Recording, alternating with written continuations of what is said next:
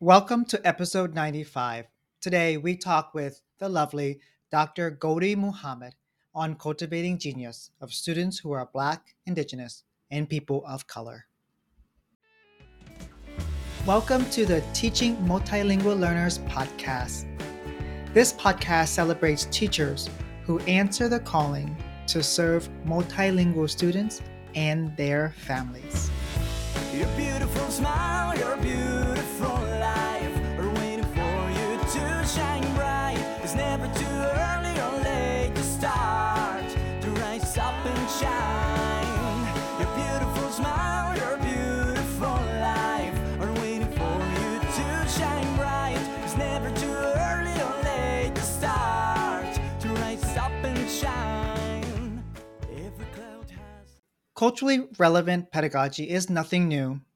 Yet it is now getting more attention than ever before. And the attention is long overdue. Doctor Gholdy Muhammad adds to her work of culturally relevant pedagogy with her Cultivating Genius model that includes five entry points to center teaching on students and their identities. Pay attention to the roller coaster lesson and her response to how to integrate this model into instruction for students who are acquiring another language. For sure, this is a podcast worth listening to multiple times. Now, on to today's podcast. I am so honored and fortunate to introduce Doctor Gholdy Muhammad to the podcast. It is not often to get a person with an author with thirteen hundred reviews. Let me tell you, just getting one hundred reviews on a book is hard enough. Now you have thirteen hundred. How did you do that, Doctor Gholdy Muhammad? Oh, well, that's a great question. And I didn't, I guess I didn't think about like number of reviews and things. And first, let me say how grateful I am um, to have that. And, you know, it is just, I, I think just doing the work that I talk about, like being the action of it. You know, I talk about community work and helping teachers and building leaders and talking to them, helping to nurture, you know, who they are so that they can be better for our children and stronger for our children. And so I just started doing that and I love doing it and it comes natural. And I think, you know, the message started to spread and the book started to take off and somebody or thirteen hundred people were gracious enough to write a review um, to say how they felt about the writing and the book at large. So yeah, I think it's just from doing the work, sharing the work, being generous with my lesson plans and videos and other resources I share with educators. I think they appreciate that. Right. There was a person, I'm going to read the review in just a second, but they talked about exactly that. Your love for students really came out. Let me read you the, the first review here. This book calls for a shift in teaching students of all races and ethnicities. This book will make you rethink the terms at risk and disadvantage. It will teach you the difference between good teaching and culturally responsive social emotional teaching. It will challenge the way you teach more than just skills. And it will equip you with the practical ideas to design instruction that truly supports students' personal and intellectual development across disciplines.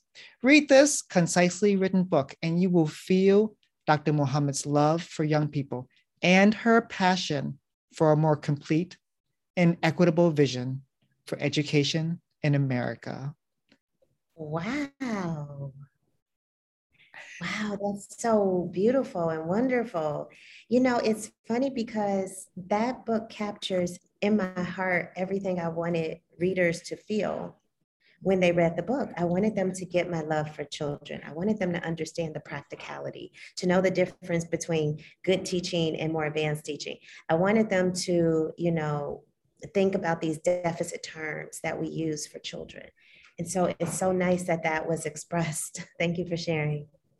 Well, when you talked about deficit thinking and deficit term, deficit terms, you're speaking to the audience that you're here right now, where you're talking to teachers of multilingual students. And we have been haunted by deficit thinking and deficit language. For example, um, students with limited English proficiency, like all these terms that have really held students back. And when I was looking at your book and I was like, yes, this is, she's writing for a different context, but actually our same students, like the B I P O C community. Oh, you're absolutely right. It, for so long, across different ch groups of children, linguistic uh, children who speak multiple languages, we've always focused on, or dual language students, I, I just call them multiple language speakers. And we've always focused on what they can't do instead of what they can. We've always focused on how they respond to one single narrative assessment instead of their genius. And so the real intention behind Cultivating Genius was to shift those ideologies and beliefs to start off with, they speak more languages than us, typically. That's how I start the story off. You know, to start the story off differently because our beliefs shape our practices. Yeah, and that's the, that's one of the main things uh, about this podcast that I've been hearing from teachers. Like when teachers, teachers' perceptions of students determine the way they teach. And you were just talking about stories now. Would you tell us a story, um, start us off with a story of working with a student that has informed your practice to this day? Wow, I mean, there are so many. Let me see. Um. The one that stands out to me, um, and I talk about this one a lot, so I could think of another too, but I was teaching um, a group of like high school students and writing English language arts. And um, I said to the class, you know, during this class, we are going to really center and focus on writing, uh, writing of our identity, writing to define our lives, who we are, whose we are, writing to tell the world that we are not what they might think they we are if it's negative. You know, like I'm going through all these things with identity. And so we ended the class with some kind of journal free write. And one student wrote, a sixteen-year-old child, um, who at this time identified as a Black girl. Um, later in life, transitioned and changed pronouns, just to give you a little bit of context. But this is what the then sixteen-year-old wrote after I said all that in their journal. When I found out we're talking about identity, it made me very uneasy um, because I don't know who I am fully, and not knowing who you are is the worst feeling in the world. And sometimes it makes me cry. And, you know, I had a talk with this child, and the child goes deeper. It's like, I don't know who I am fully, and I, I don't feel like I can write about myself and then share it publicly. It was just like anxiety, like almost tears coming out. And, you know, knowing this particular child, just to give you extra background, this child has had at this point straight A's all the way through high school and before that. Later and during this time started to get into all the so-called top colleges and universities across the nation, off the chart in state assessments. I mean, sort of this successful student. And I remember sharing the excerpt of the journal as I'm writing and thinking about this in my PhD program. And one professor said to me, why are you spending so much time on this child? Why are you feeling so many time? This child is fine. If we all had children like this, we could retire. All A's, college admissions. And so I'm saying all this to say this, skills and academic success is not enough. Right. This child was struggling internally. Something was going on. I had to re- respond as the teacher. I couldn't just ignore that. It doesn't matter. All, and we know this, all the success with academics in the world will not make a person healthy and whole. And when we think about just academic success in schools, we are not making the whole child healthy and well. And, and so what I said to the professor, but did you listen to this child's words? Are we saying, are we so caught up with what our perceptions are, our, our values, but the child is saying, oh, that doesn't matter. I cry at night. So, you know, this is one of many examples where I'm listening to children. They're teaching me to be better, and I'm using their voices to advocate for better ways in schools and classrooms. I think, um, well, first of all, that really shows the kind of teacher that you are, that you're able to just slow down enough to think about that student, and every student matters. I think in my own practice, the days when I rush are the days when I am the worst teacher, right? But the days that I'm slow and intentionally like, you and I are here, there are seventeen other students, twenty other students, but in this short conversation, it's just you and I. I'm going to listen. I'm going to slow down. And that has made all the difference. And so you did that for that student, right? And she, you, she felt, or they felt comfortable enough, comfortable enough to pour that out. Mm-hmm, mm-hmm. Yes, you, that's right, important. Right. But so then that, also creating a safe space where, because we have to unpack identity, you know, the things that make us uncomfortable now, but on their terms, unpack identity. You know, I didn't push anything to happen, you know, but to start to say that this can just be for you. It doesn't have to be shared publicly. That's the beauty of writing. You get to decide as the writer. And so, yeah, I was grateful that I, in a short amount of time, because we had only been together for a short time at this point, had created a safe enough environment to say that. With this story, how do you think it relates to the central message of your book? That identity matters. Before you get to the standards, the skills, the test prep, the, the new knowledge you're teaching, you're imparting, the text, uh, you need to center, know children. You cannot teach who you do not know. Know them deeply, work to get to know them, their interests, their their joys, their um, who they are, who they're not, who they desire to be. Identity matters. It must be at the central focus point of all teaching and leadership. That's the first way it relates to the book. And then we need classroom spaces where they can make sense of who they are. No child should have to wait to adulthood, I mean, to figure out who they are, to have self-confidence, and to have some sort of entitlement and like, yes, this is who I am. This is who I choose to identify as. You know, it doesn't matter how different this child or any other is from me. You know, people get so caught up because they're different than them. What's that have to do with you elevating who they are as a teacher? And, and, and it shows to me, again, we must listen to the voices of our children. We must use that to direct our next move pedagogically. And then we must focus again and again on identity. You're, you're um, channeling Regie Routman, um, who's a literacy expert. And she said, start with the student, not the curriculum, right? And in our content and our current like standard space and standardized test driven experience, it's always about the curriculum, the standards, that first. And so how does that work connect to the audience of students you're talking about, Black and B I P O C students? Well, you know, I talk I talk about all children, but the, the focus on like B I P O C students is because the world has never centered our beauty, our brilliance, you know what I'm saying? So given the history that we have, we have an expe- especially like this focus that needs to be on them to sort of unlearn some stuff.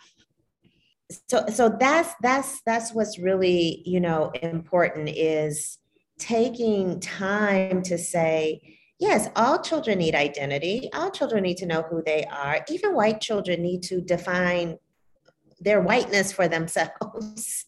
you know, like they have to define what kind of white person will I be, white human will I be to the world.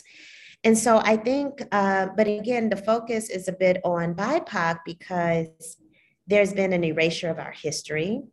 It's been like hidden, forgotten.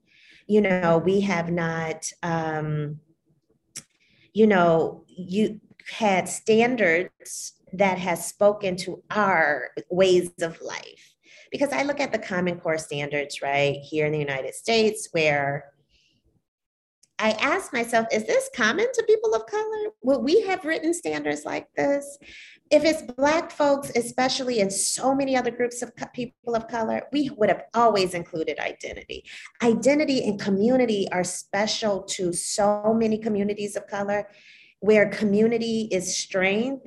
So to not have standards that focus on those two themes, to me, is already like a departure of who we are. It's almost like the medical model of education, right? It's, it's, and I know that as an Asian American, like we bring our whole identity as a person to schools, whoever we are, and to separate that. And when there's a separation, we, there's an othering of ourselves. Right. And that often happens when I, when I was young, work living in a most going to a school where it was mostly white students. There were like five brown students, right? And I had to separate my Asianness from my school, and then that really has taught me to internalize, uh, to develop internalized racism against Asians for so many years until I really worked on that. So the way we teach does have an impact on students, and it can be seen in the instruction, in the, even the standards that we create with good intention. Yes, absolutely. And just to go to your point, Tan, like a child should never have to feel like they have to be somebody else to be accepted, to be loved, to be nurtured. You know, that should be, teachers should be creating spaces for that child to be celebrated. Like when I was growing up as like a Muslim student, a young, uh, when we moved to the suburbs and they were all celebrating Halloween, and we never did that in Islam. And so I like bought a costume and tried to assimilate and fit in, because the teacher never said, never celebrated my holidays, never said, you know, well, keep in mind that there might be some students who, who may feel left out. I don't know, like, We want children, we want teachers to make children feel like they don't have to be somebody else. Yeah, I think when I talk to teachers about equity, if it comes down to one thing, it, or equitable instruction, it, it comes down to, when are we othering others? When are we othering students? And when we have policies or practices that other students, that's when equity is lost. Let's, Absolutely. Let's talk about your cover of your book. It, there's a tree on it. And I always, um, always ask authors, what's the seed of this book? So could you tell us the medical for, uh, medical metaphorical seed of this book? Yeah. So, you know, I love artists. I love creativity. I love color. And um, I think initially when we were thinking of ideas for the book, I wanted color, number one. I wanted something that I felt was aesthetically pleasing to the eye. Um, because I, I'm a historical researcher and I dig into the earth and the ground to uh, uncover things, right, um, through archival work, I wanted something to be representative of the roots. And, you know, lots of people have done like trees in books, right? I mean, like tree is such a beautiful metaphor of life, of growth, of strength, you know, those sorts of things, of history. And I was okay with that. I, I wanted to do a tree too. I didn't care how many, I don't operate like that. I don't care who did it. Like if it feels, if it comes to me in my heart. But I wanted the tree to feel like roots in the ground. I wanted to see the roots. I wanted it to feel like, if you look closely, it sort of like feels like a Black woman in the trees and the her arms stretching up, just to be symbolic of me and my background, my research, my identity, because a lot of this research started with Black women and girls for me, the content that's in the book, Cultivating Genius. I wanted leaves to be a diff- to be like a certain like fading in and out. I wanted to kind of feel like I, there was wind, emotion, you know, so that was my vision. And that's what, you know, the team came up with. And I, I felt good about it. And what was the seed of this book? You know, it's funny because I'm writing the next book, and this idea of planting a seed, I am really building upon. But, you know, the seed of this book for me was like the genius of the ancestral genius that from Black literary societies in the United States that I never learned about as a child. Um, I never learned about as a person going through like a teacher preparation program. And I wanted this ancestral genius to be like the seed in which when we read and learn about it, we grow as better leaders, as better teachers. So I I'll, I know how to end the podcast with a metaphor for the seed. So I'll tell you that much later when we finish our podcast. So I'm excited to bookend that way. Can you uh, tell me more about, tell us more about um, Black literary societies in the nineteen hundreds, which I never knew about until I learned about your book. Yeah, so like in the in the early mid eighteen hundreds, like around eighteen twenties onward, Black people in northeastern um, cities in the United States, like in New York, Boston, Philadelphia, they had a bit, they had some liberties, right? That's why people escaped to the North toward freedom. They had a little bit more liberties than compared to brothers and sisters of the South. And um, they would organize into, they would build their own schools. They were organized, and they were organized to have societies and organizations, anti-slavery societies, benevolent societies, moral societies. They said, we're going to organize to talk about your morals. Um, they had um, religious societies, and then they also had literary societies where they would come together to read and write and pay membership dues. And the membership dues went to their libraries and their books. So every time they paid a fee, they would cultivate and like build their libraries up, because members were expected to check out books, read them, and sort of come back to the group and share what you've read. So like if you read, you know, Cultivating Genius, you would take it back to the group and say, you know, this is what I've learned. So it's this constant sharing of knowledge. And they studied, you know, mathematics, art, science, um, uh, all sorts, language, all sorts of topics. Um, I even read an article that they were reading about Chinese fashion during this time. Like they didn't limit their understandings, and they were, they would gather together, and they called their meetings intellectual feasts, and they would read, write, and think, but they were abolitionists. So they were working to like make the world better through their, through their literacies and through their education. And so I would like learn from them and study from them of how to be a better educator. And so that's a little bit about these literary societies. And they left so much from us to build and learn from, more importantly. So I, when you talked about literary societies and you talked about how there are people come together in groups, right? And to, to help each other cement and support each other's identities. Right? And I think about that a lot when I think about my multilingual students. As I am a Vietnamese person that came, that fled Vietnam and went to America, my first community were my Vietnamese relatives and the Vietnamese people from my temple. And we formed little groups as well. And so it's very similar to when I learned about that. I was like, oh, wow, there is the experiences of multilingual students that they come together and they support each other is the same thing that uh, the literary societies of the nineteen hundreds, the Black literary societies, where people's like there, there are assets, and when they come together, they really magnify those assets. Exactly. And when you study, you know, one major part was collectivism. it was like each one teach one. We are responsible. We are stronger as a community. And that's what I mean. Like, I see that when I study different cultures. And so when I found that when they learn, when they organize to build their their education, they had five goals. They had identity development, skills, intellectualism, criticality, like justice, and joy. And I guarantee you, like, when we look across different cultures, we'll see those five pursuits show up. But skills only is not enough. It wasn't enough for my, my student who I described earlier. Skills only was not enough for you and I coming up in education. Um, it's not enough for the children today.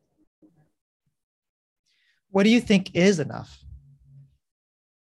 Well, I think those five pursuits is a starting point. And if somebody has something else, another model that children need, I'll listen to that too. I don't care what it is. It's not going to be skills only. So I think enough, I feel like, because I've been studying this model for twelve years, I've had a research grant to study the model. I have seen the benefits of when we cultivate leadership and curriculum around those five things. It's like teaching the whole child. It feels like enough because it feels like it's connecting to the identity of the child, but also to the world. That feels like enough. It feels like it's connecting to the injustices of the world, but also the joys of the world. That feels very balanced to me. And if somebody had a sixth pursuit, you know, maybe we need that too. But, you know, I think if we start with those five, the teacher can then be that pedagogue to say what's enough. Because we just have, you know, I work with teachers who have students who have been living in detainee centers that have experienced enough, a lot of oppression, you know, like I'm, we need to know our students to answer what is enough. What's enough for my own students compared to her students might be different. They have different experiences, different, um, different life's experiences so young that nobody should ever have to experience ever in their life. Oh, I love that. I think that was one of the most tweetable moments right there. You said, to know what's not enough, to know what's enough is to know my student, right? So you mm-hmm. have to know the student first to know what's enough for them. And so that's beautiful. Thank you for offering those, that, that framework. Would you, um, that model, would you mind drilling in just a little bit more into each of them? Yes, uh, identity is teaching students um, who they are, any of their identities. It can be their racial, gender, sexual, community, environmental identity. You know, I taught a math lesson on slope and proportional relationship and taught about their identity of their and their interest riding roller coasters. So some way connected to the lives of students, or teach them about the cultural lives of others who might be different than them in any kind of way.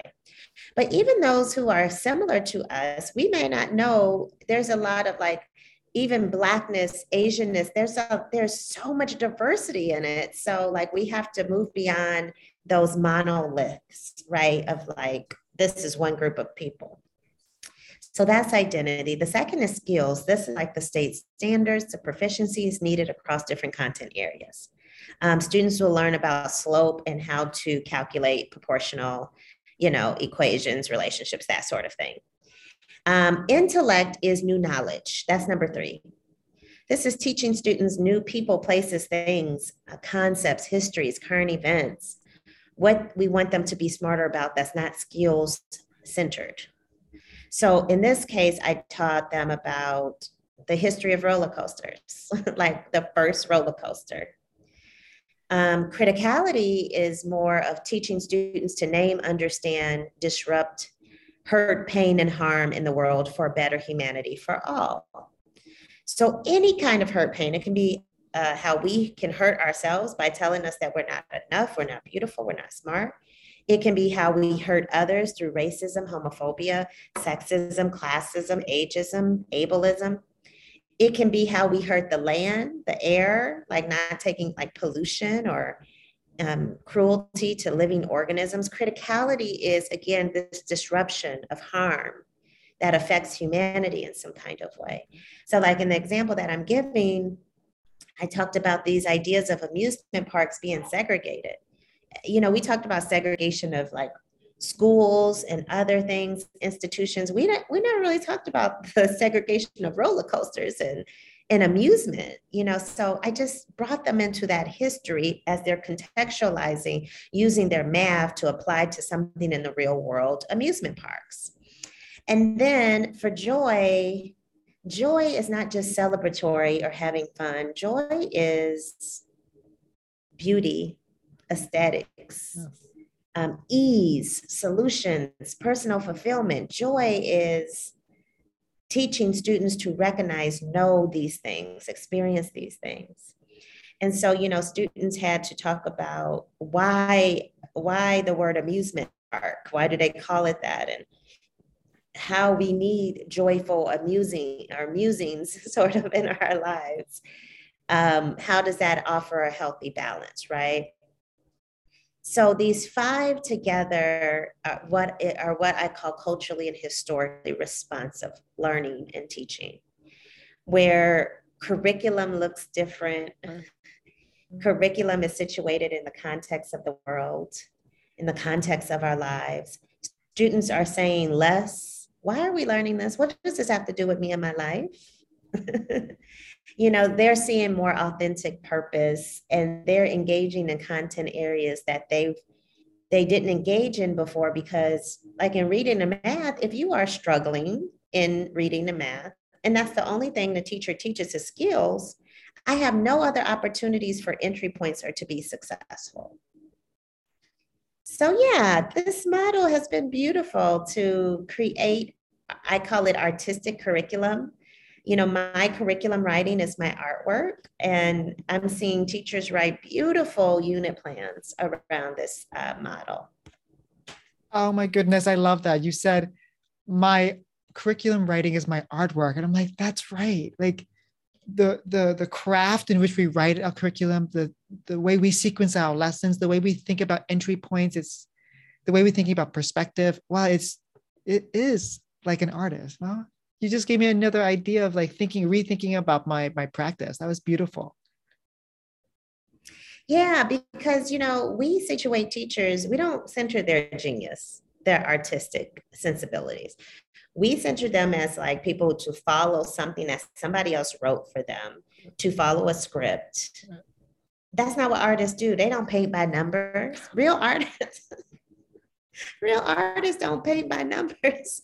You know, real art, real writers don't, don't fill in a template to write. That's not what artistry is. They don't follow a template.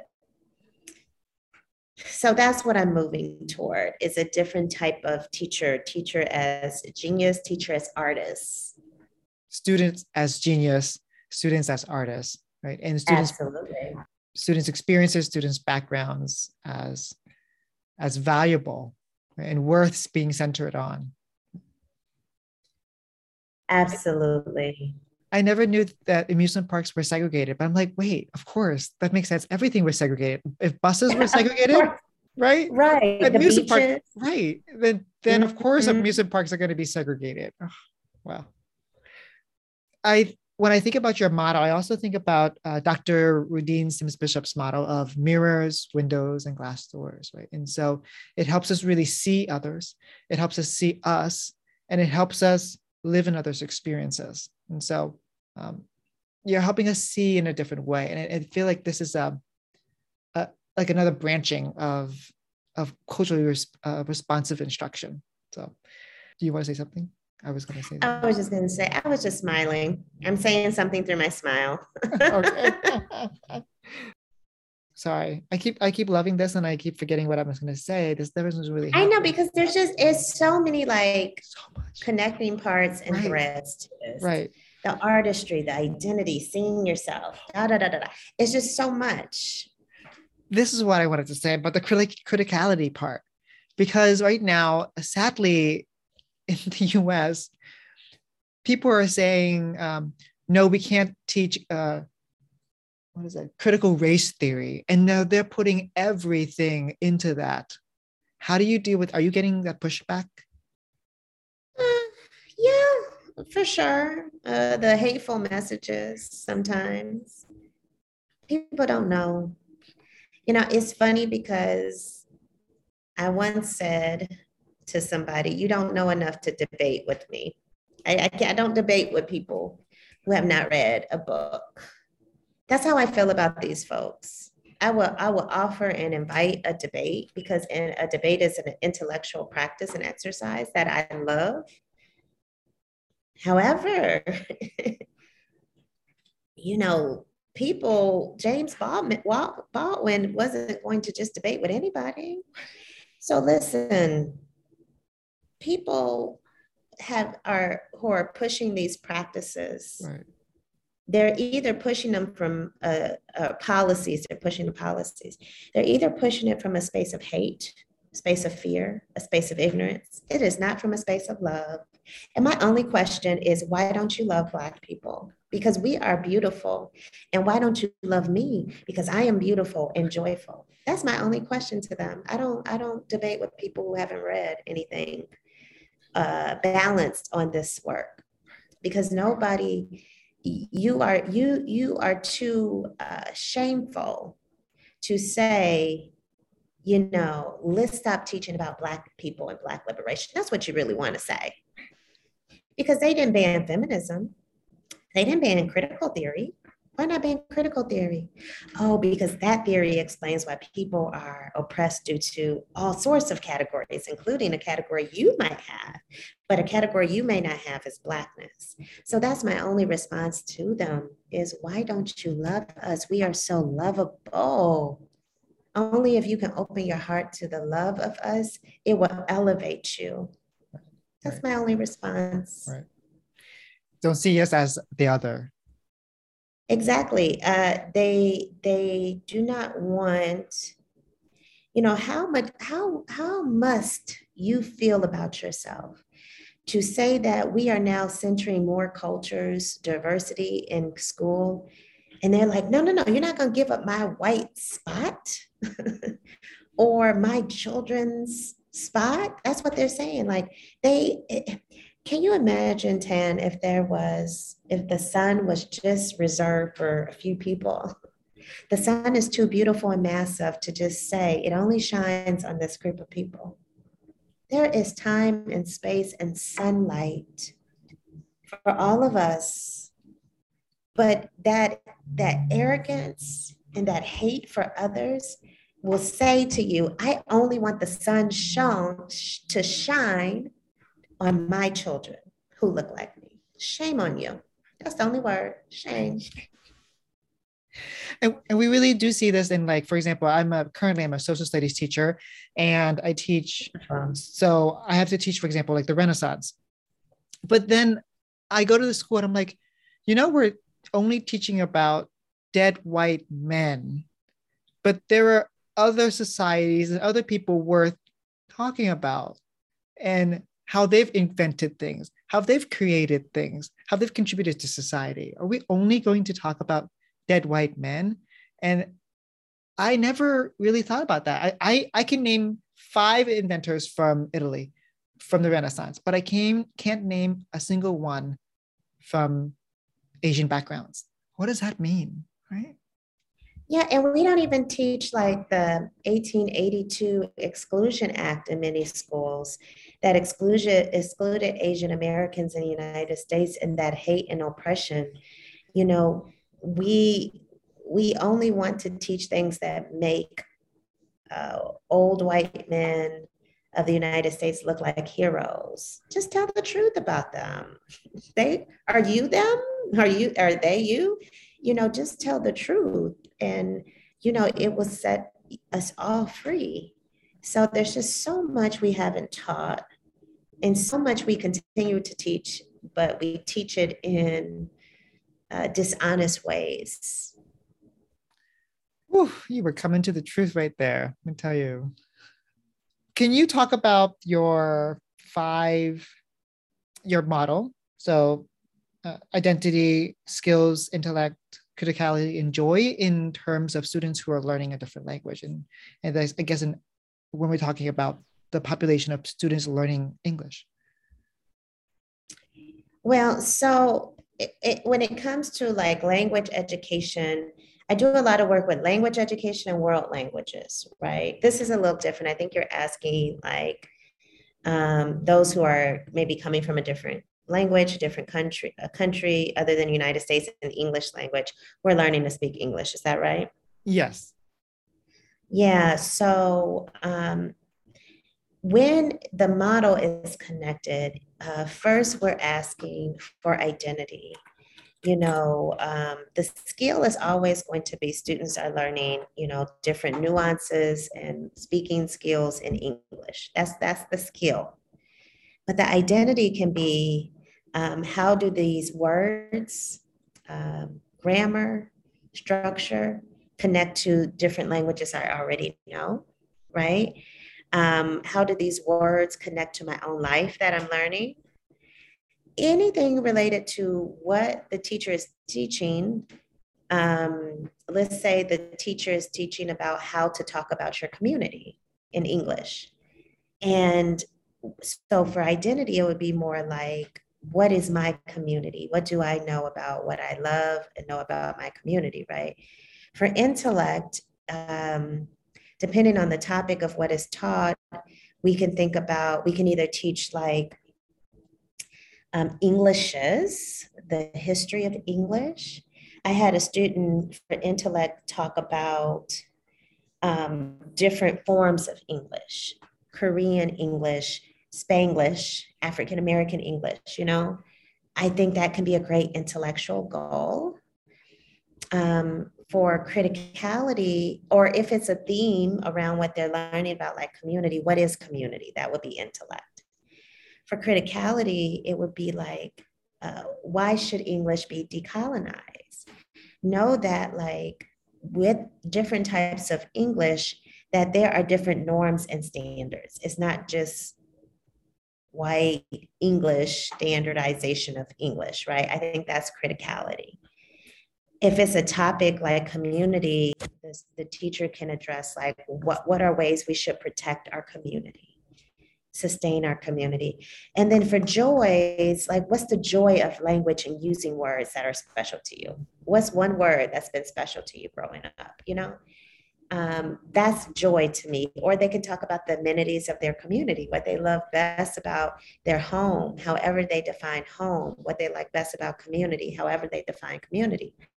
So it can be sort of this general introduction of what is English kind of unit learning, or it can be like where I take the English language and English skills, but teach it in the context of a theme or a topic like community. So those are the things that came to mind first. So I think looking at your model, I think it's very similar to, or it's, it, it supports the framework of uh, U D L, where Universal Design for Learning, where there are multiple pathways for students to learn what they have to learn, right? And that, and so we, when we, when, when we're talking about uh, language acquisition, when we're talking about language acquisition, we have all these lenses, and there are those five lenses now that we can see and shape our instruction to be more responsive uh, for students. Exactly.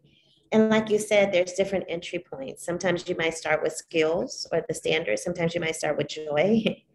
You know, it's all depending on like who children are and what they need.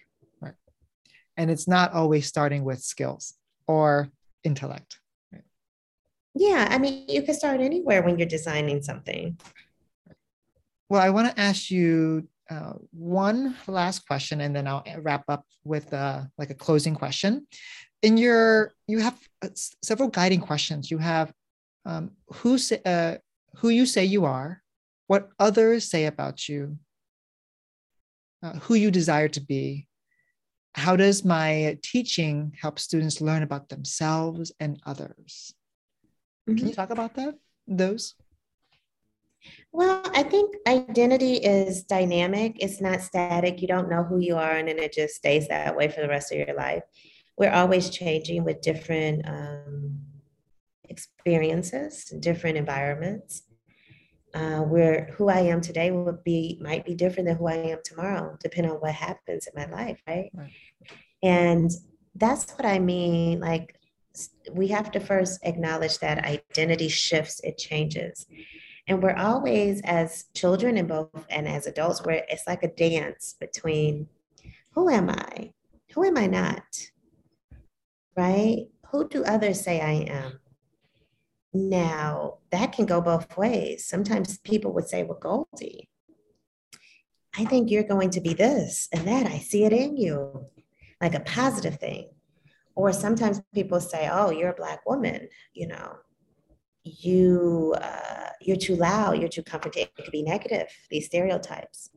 We are teaching students to listen to the positive and resist and, and, um, and work toward against the, the negative and make sense of the negative too. And then we're also teaching them to, of who they will become.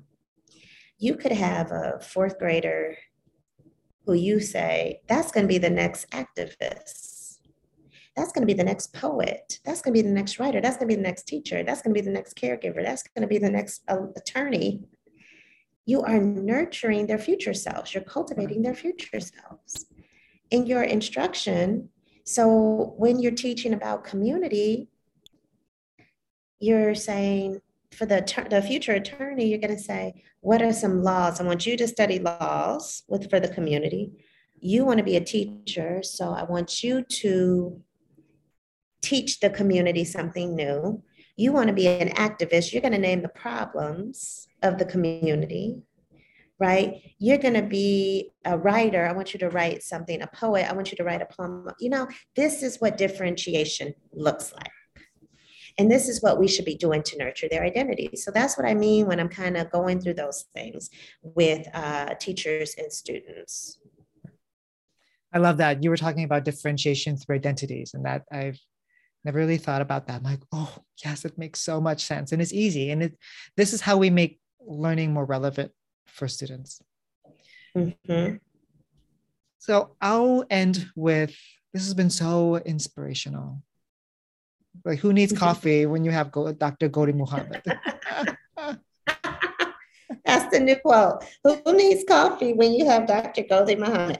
I think a lot of people might agree, because sometimes I show up to talk so hyped. I don't know where it comes from. I'm not like, I, I, I'm not like this all the time, but when I'm around like genius and greatness and teachers, I get so like energized. So that's funny that you said that. Well, you're giving us good energy. Let's end with uh, this metaphor. It's called traffic light teaching. It's a red light, something that you ask teachers to stop doing. Yellow light is something you would ask teachers to start doing. And a green light is something you would ask teachers to continue doing in their practice. So stop, start, keep doing. Okay. Okay, stop teaching skills only, with worksheets only, with textbooks only. Stop um, uh, only collecting data on reading and math levels, but collect data and teach about identity, um, criticality, and joy. Um, start drinking more water if you're not. Water is a beautiful metaphor, and it can help sustain us during difficulties, um, and continue showing up every day with excellence. Um, continue reading, cultivating your own genius. Um, to teach a genius, you have to be the genius. Um, and continue loving our children deeply, because they know when they are loved and when they're not. And so that would be my stoplight uh, suggestions. Well, I'll end with the tree here. Um, when I think about a tree, well, trees are always rooted. They are held up by their roots, not up by their branches, right? Mm-hmm. And so you are helping us remember to be rooted in students' strengths and what they bring to school. So Doctor Gholdy Muhammad, it has been a pleasure and an honor. So thank you for helping us be rooted in strengths. That's beautiful. Thank you. Before we recap this episode, I have a favor and an invitation. My favor is to ask you to please review this podcast if you found it valuable, so that teachers like you become inspired and informed in their advocacy work. My invitation is for you to enroll in my scaffolding learning or teacher collaboration courses. I've taken the principles that I've learned from experts in the field. I've applied them to my classes. I kept the things that work, and am sharing all of them in these courses. I hope you consider enrolling. Now, onto our recap. I think the central message here for me is to pause and to constantly ask myself if I am letting the skills, the standards, and the curriculum lead the instruction, or am I letting students' identities lead the instruction? My favorite guiding question is, does my instruction help students learn about themselves, others, and the world? I also thought her integration of the model while acquiring another language was so interesting and thoughtful. I'll have to learn more about these five entry points in her model, as they can be applied to making learning more relevant to students of all nationalities and identities. Because when we center on exactly that, identities, and not just skills, learning becomes more relevant and meaningful. With this model in mind, I can see how we can teach in a way that cultivates genius. In the next podcast, we'll have Doctor Kate Seltzer talk about the translanguaging classroom. Thank you for listening. I'll see you soon. Be safe and be rooted in peace.